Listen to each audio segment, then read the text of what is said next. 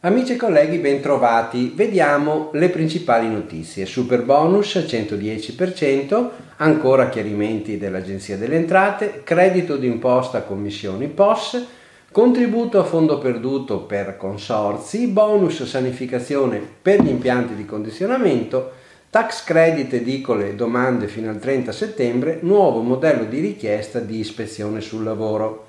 Intanto super bonus, continuano i chiarimenti e lo fa l'agenzia con la circolare 24 e dell'8 agosto dove sono stati dati numerosi chiarimenti per le ristrutturazioni edilizie finalizzate all'efficientamento energetico. Le maxi agevolazione è rivolta, come sapete, a condomini, anche a persone fisiche, istituti autonomi, case popolari, cooperative di abitazioni, onlus e anche associazioni, società sportive. Ma a tutti gli interventi è prevista la possibilità anche di cedere il credito ai fornitori in cambio di uno sconto in fattura e cedere il credito a soggetti diversi tipo banche e altri intermediari o finanziari abilitati. Nella circolare viene precisato che cosa si intende per edificio unifamiliare ai fini dell'applicazione del super bonus. È fondamentale che l'unità dal punto di vista catastale sia unica e che non si tratti invece di edificio composti da immobili distintamente accatastati ma senza ingressi autonomi.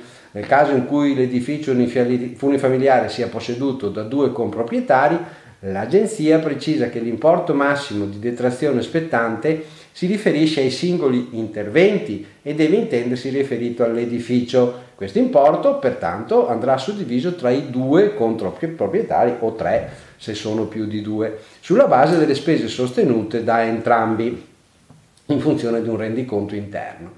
Invece gli interventi realizzati sulle parti comuni a due eh, unità immobiliari distintamente accatastate Col super bonus questo non si può applicare. Credito d'imposta commissioni POS è stato istituito il codice tributo. L'Agenzia delle Entrate ha fatto il codice tributo 6916 denominato credito d'imposta commissioni pagamenti elettronici per utilizzare in compensazione. Ricordo, il tax credit commissioni POS è pari al 30% delle commissioni addebitate per le transazioni mediante carte di credito, di debito o prepagate e spetta per cessione di beni e prestazioni di servizi nei confronti di consumatori finali a partire dal 1 luglio 2020 a condizione che i ricavi e compensi dell'esercente dell'anno precedente siano inferiori a 400.000 euro. Contributi a fondo perduto e consorsi. Sempre con la circolare numero 25 del 20 agosto L'Agenzia delle Entrate parla anche di agevolazioni anti-Covid e in particolare di contributi a fondo perduto previsti dall'articolo 25 del decreto rilancio. Viene chiarito che anche i consorsi tra imprese con attività economica propria rispetto alle consorziate e che assumono rappresentanza esterno possono godere del contributo a fondo perduto, ovviamente fermo restando il rispetto degli ulteriori requisiti. Vediamo gli impianti di condizionamento e il bonus sanificazioni che c'è ma a certe condizioni.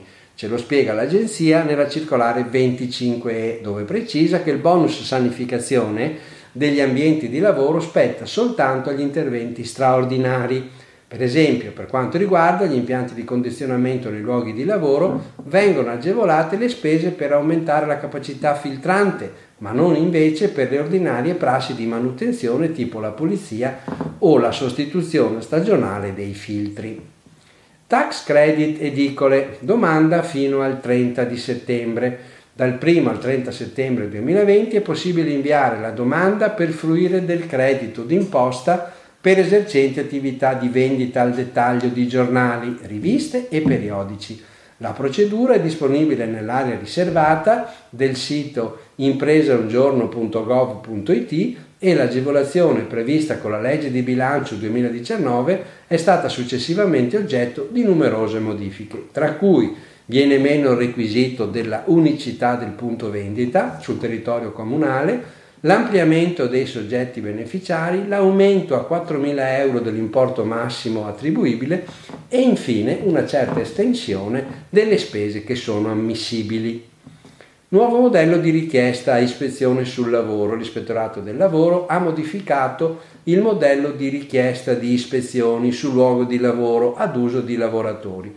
Ricordiamo che questa richiesta può riguardare la regolarizzazione di lavoro in nero o irregolarità retributive o altri aspetti di organizzazione del lavoro come pause, riposi, videosorveglianza, eccetera, ma non la contestazione del licenziamento. È necessario allegare documentazione in merito e soprattutto copia del documento di identità, altrimenti la richiesta non viene presa in considerazione e i moduli che sono disponibili anche in lingua rumena vanno inviati all'ispettorato competente sulla base della sede di lavoro.